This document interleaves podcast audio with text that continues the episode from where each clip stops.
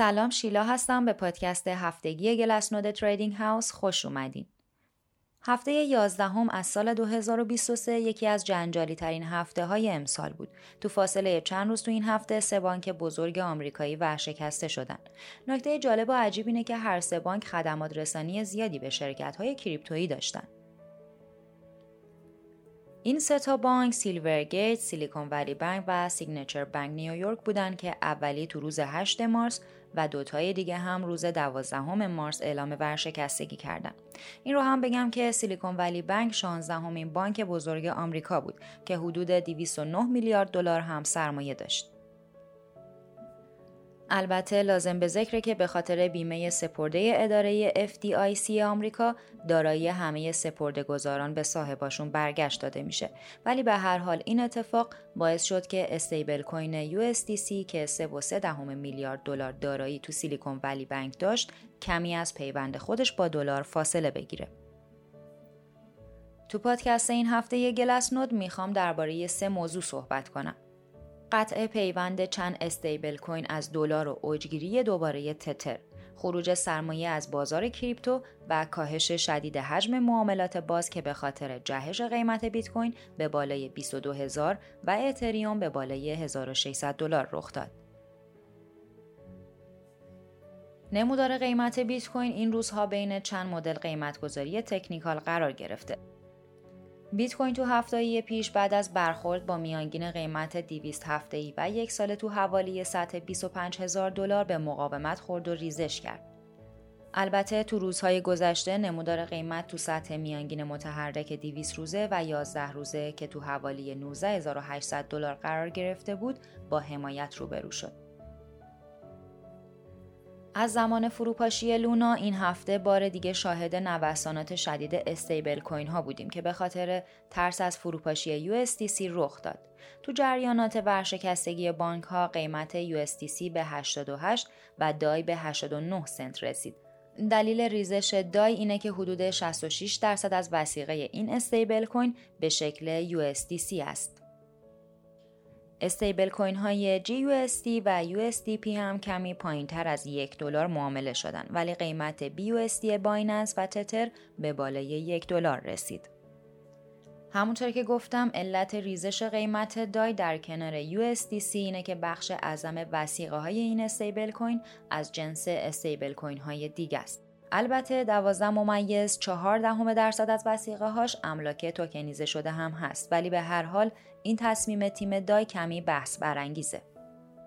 از اواسط سال 2020 روند کاهش سهم تتر از بازار استیبل کوین ها مدام در حال کاهش بوده ولی بعد از اقدامات قانونی علیه BUSD و نگرانی های هفته پیش در مورد USDC سهم تتر باز هم زیاد شد ولی حالا به 58 درصد رسیده.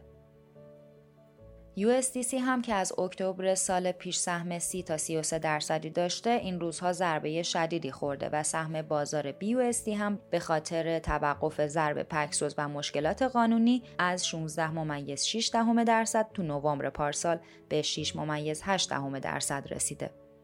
به طور کل برآورد حجم ورود و خروج سرمایه به بازار کریپتو کار سختیه ولی اگه کپ محقق شده بیت کوین و اتریوم رو با موجودی در گردش استیبل کوین ها ترکیب کنیم به ابزار قدرتمندی برای سنجش ورود و خروج سرمایه می‌رسیم.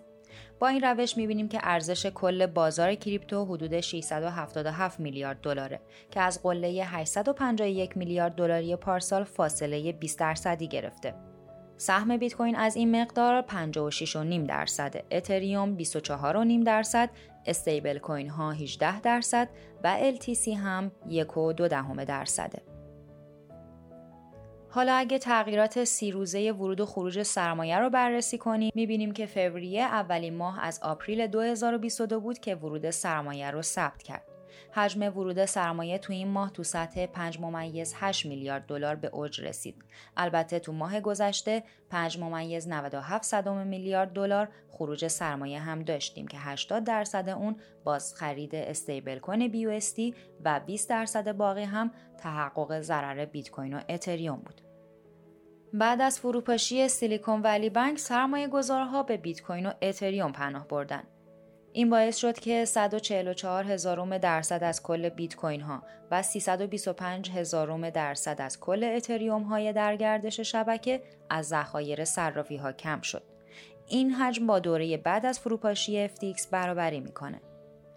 حالا هم نوبتش رسیده که نگاهی به بازار futures بندازیم. تو این هفته حجم معاملات باز بیت کوین و اتریوم به کف چرخه و حتی چندین ساله خودش رسید. در واقع حجم position های باز بیت کوین حدود 7 ممیز 75 میلیارد دلار بود که 63 درصد از کل position ها رو شامل میشه.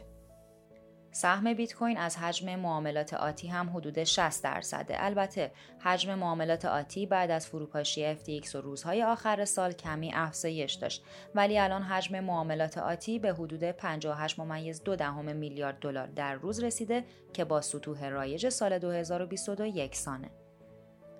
رفتار قیمت شدید این هفته position های زیادی رو liquid کرد. ریزش اولیه بیت کوین تا 19800 دلار حدود 85 میلیون دلار position long رو liquid کرد. ولی جهش قیمت به بالای 22 هزار دلار هم 19 میلیون دیگه از position های شورت رو به باد داد. در نتیجه همین اتفاقات funding rate به طرز شدیدی دچار وارونگی شد به طوری که trader ها برای حفظ معاملات شورت خودشون مجبور به پرداخت بهره سالانه 27 و 49 درصدی برای بیت کوین و اتریوم شدند. در ضمن با رسیدن قیمت اتریوم به بالای 1600 دلار 48 میلیون دلار position short liquid شد که دو و نیم برابر بیت کوینه. این یعنی trader ها معاملات سوداگرانه و بیپروای خودشون رو روی اتریوم باز کردن. در آخر هم نگاهی به واکنش هولدرهای کوتاه مدت به اتفاقات این هفته میندازیم.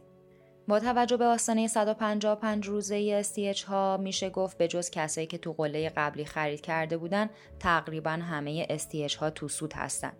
در ضمن شاخص STH SOPR هم به منفی 3.8 درصد رسیده که مقدار تقریبا شدیدیه ولی به معنی تحقق ضرر همون خریداران قله قبلیه. در واقع میشه گفت که به جز این گروه بدچانس بقیه دست نگه داشتن و کوین هاشون رو حفظ کردن برای اتفاقات بعدی. این واقعیت بر کسی پوشیده نیست که صنعت کریپتو و وضعیت کلی اقتصاد جهان این روزها دچار تلاطم و شک و تردید زیادی شده. در واقع وقتی به همین شک و تردیدها، تورمها و رکودهای اقتصادی نگاه می‌کنیم بهتر می‌فهمیم که چرا حضرت ساتوشی به فکر خلق یک شبکه پولی غیر متمرکز با دارایی کمیاب و بدون نیاز به کنترل و اعتماد افتاده. ممنونم که به این پادکست گوش کردین. تا گلسنود بعدی خدا نگهدار.